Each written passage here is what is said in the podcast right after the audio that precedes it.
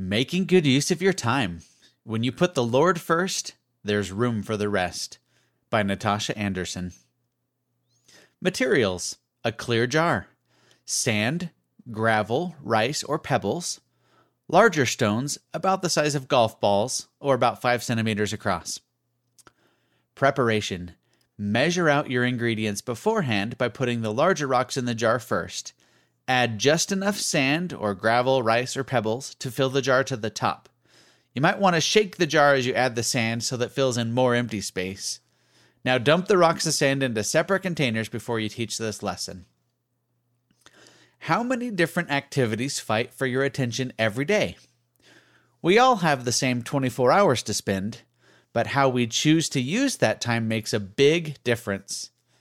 President Dallin H. Oaks, first counselor in the first presidency, has said, The number of good things we can do far exceeds the time available to accomplish them. Some things are better than good, and these are the things that should command priority attention in our lives. We have to forego some good things in order to choose others that are better or best. In this activity, you'll demonstrate what happens when we make the Lord's work our first priority. Number one, filling time. There are lots of good activities we can use our time to pursue. Ask your family to share some of the things they spend their time doing each day. Explain that the jar represents time.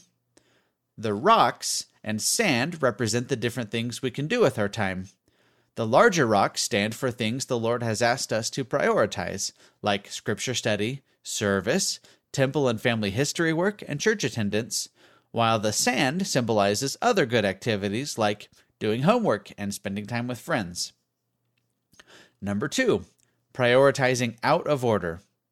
Pour all the sand into the jar first, then add the larger rocks on top. When you add the sand first, there isn't enough space for all the larger rocks, just like how, when we prioritize other activities over the things Heavenly Father has commanded us to do, we may run out of time for the things that are most important. Number three, falling into place. Jesus Christ commanded, Seek not the things of this world, but seek ye first to build up the kingdom of God and to establish his righteousness. Discuss how you can prioritize your time by seeking the kingdom of God first. Empty your jar and start over with the same items. Younger siblings may want to help. Have them put the larger rocks in the jar first.